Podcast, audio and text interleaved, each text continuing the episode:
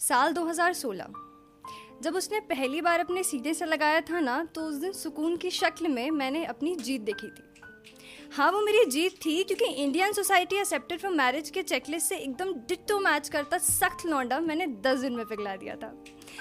अब आप सोच रहे होंगे कि ये Indian society acceptance for marriage की चेकलिस्ट क्या है? तो let me tell you this is a kind of checklist basically जिसके अकॉर्डिंग अगर आप सारे टर्म्स एंड कंडीशन अपने पार्टनर में पा लेते हैं तो वो इंडियन सोसाइटी में लव मैरिज के नाम पर एक्सेप्टेड होता है। And the terms are and the terms are कि if you're a boy so the partner you're finding should be a girl and if you're a girl so the partner you're finding should be a boy vice versa and then it comes religion caste standard class colour job study family background lifestyle सबसे आखिरी में कहीं कोने में पड़ा हुआ ढाई अक्षर का शब्द, प्यार। अब जिसको अपना दिल नहीं तोड़वाना है या आगे जाके डिप्रेशन की गोलियाँ नहीं खानी है ना, वो इस हिसाब से अपने लिए बंदा या बंदी ढूंढ ले। ये एडवाइस मुझे मेरी बेस्ट फ्रेंड ने दी थी। और बेस्ट फ्रेंड की एडवाइस माना तो मैंडेटरी होता है। तो वही करते हुए I found it a most perfect guy ever for me अब साथ में कोचिंग आना जाना कोचिंग से पहले पाँच मिनट निकालना कोचिंग के बाद पंद्रह मिनट निकालना, मम्मी पापा से झूठ बोलकर घर साथ में वापस आना, पचास रुपये के नोट के लिए जो कि नया आया था आइसक्रीम वाले से झगड़ा करना और फिर उसका अपने दोस्त को तीन किलोमीटर से फ़ोन करके आइसक्रीम वाले को पचास रुपये दे के बुलाना। एंड यू नो कि डेट्स प्लान करने में वो सबसे बेस्ट था बिकॉज़ गार्डन में लॉन्ग वॉक के साथ आइसक्रीम से अच्छी डेट मेरे हिसाब से तो कुछ हो नहीं सकती। और हमने वो वाला पिंकी प्रॉमिस भी कर लिया था कि शादी के बाद अपने कमरे की बेडरूम के पीछे वाली वॉल पे ना हम शादी की नहीं, पहली मुलाकात की फ़ोटो लगाएँगे, क्योंकि पहली मुलाकात की ना खुशबू एक छार होती है।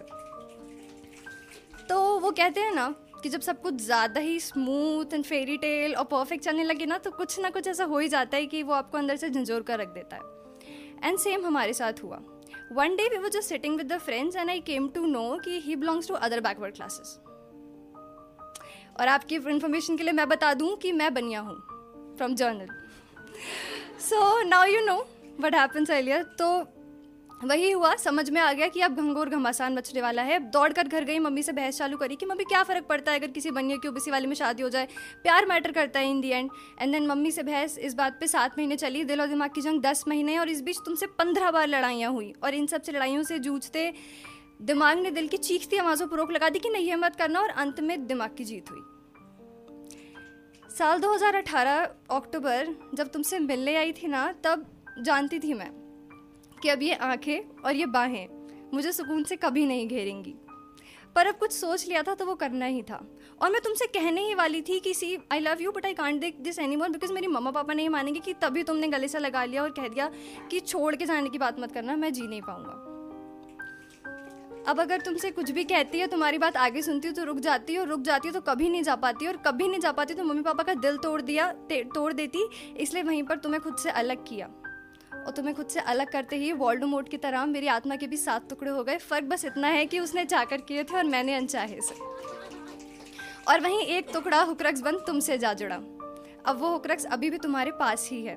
तुमसे हाथ छुड़ाकर गली के उस छोटी सी गली के एंड तक का सफ़र इतना मुश्किल हो सकता है ना, कभी सोचा नहीं था मैंने। इतना दर्दनाक तो शायद कभी कुछ था ही नहीं एग्ज़ाम हॉल में जाना नहीं, यहाँ खड़े होकर पहली बार परफॉर्म करना नहीं, जितना तुमसे हाथ छुड़ाकर उस छोटी सी गली के एंड तक जाना था। खैर फैसला ले लिया था तो पीछे मुड़ के नहीं देख सकती थी, दोबारा सोच नहीं सकती थी, इसलिए मुझे लेट हो रहा है, घर जाना है। पापा ने, पापा के साथ मुझे कहीं जाना है, ये बोलकर जाना पड़ा।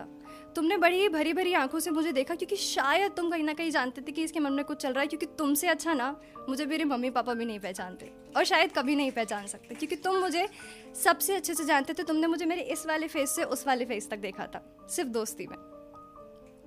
तो ठीक था, जो भी था घर फटाफट भागकर घर गई, तुम्हें जाते ही Insta WhatsApp Facebook Gmail phone सब जगह से ब्लॉक करना शुरू किया और एक एक क्लिक के चलते सात में से एक उक्रक्स तो पहले ही नष्ट हो गया था और पाँचवा पाँच तब नष्ट हो गए।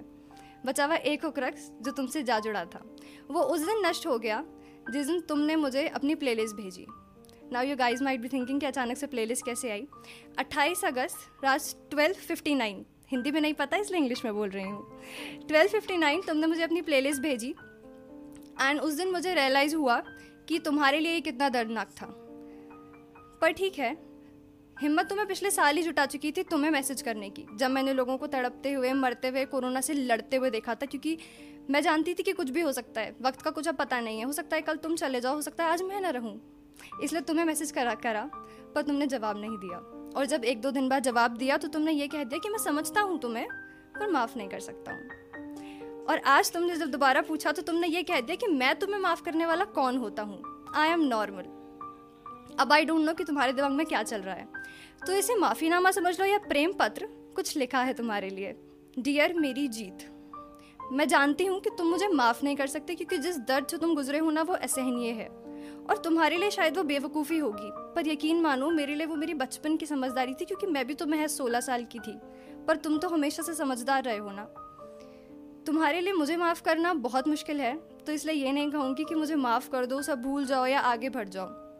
तुमसे सिर्फ़ इतना कहना है कि जब आज तक थमे हुए हो ना, आज भी जब गली से निकल, मेरी गली से निकलते हो तो घर की तरफ़ मुड़ के देखते हो ना, मुझे मेरे दोस्त ने बताया। तो तुम अभी भी कहीं ना कहीं रुके हुए हो। मुझे अपनी गलती का एहसास हो गया है, और मैं चाहती हूँ कि तुम मेरे पास वापस आ जाओ। चलो ठीक है, वापस नहीं आना तो वापस मत आओ, पर एटलीस्ट एक बार आओ, गले से लगाओ और बोलो कि तुम्हारा वो जो हुक्रक्स है ना मेरी जान, वो आज भी मेरे पास है। और एक सबसे आखिरी बात जो तुमसे कहनी है, वो ये है कि रात कली ख्वाब में आई ना, मैं तीस बार सुन चुकी हूँ पिछले तीन सालों में। पर तुमसे अच्छा ना, उसे कोई नहीं गा सकता और कभी नहीं गा सकेगा। So this is the end and I love you so much still don't know what going to happen tomorrow और today's when you will listen it but there is one thing I should tell you that मैं अभी भी वही हूँ और शायद जब तीन साल रह गई हूँ ना, दूसरे रिश्ते आजमाने के बाद भी तो ज़िंदगी भर रह जाऊँगी। तुम्हारी प्यारी परी। और ये बात अब आप सबसे कहनी है कि यहाँ बहुत से लोग होंगे जिनका दिल कभी ना कभी इस वजह से टूटा होगा। तो आप सबको बताना है कि अगर आपने भी कभी कुछ ऐसा किया है तो बहादुर हैं आप। बहुत बहादुर हैं। पर मेरी जान, जिन माँ बाप ने तुम्हें ढाई अक्षर प्रेम का सार्थक मतलब समझाया है ना, वो भले ही थोड़ी देर लगाएँगे, अपने तरीके से समझेंगे, अपने तरीके से जानेंगे, पर कभी तुम्हारे उस शब्द को और तुम्हारी कहानी को निरर्थक नहीं होने देंगे। यकीन करो मेरा, क्योंकि बड़े सियाने कह गए हैं कि उम्मीद पे तो दुनिया कायम है। Thank you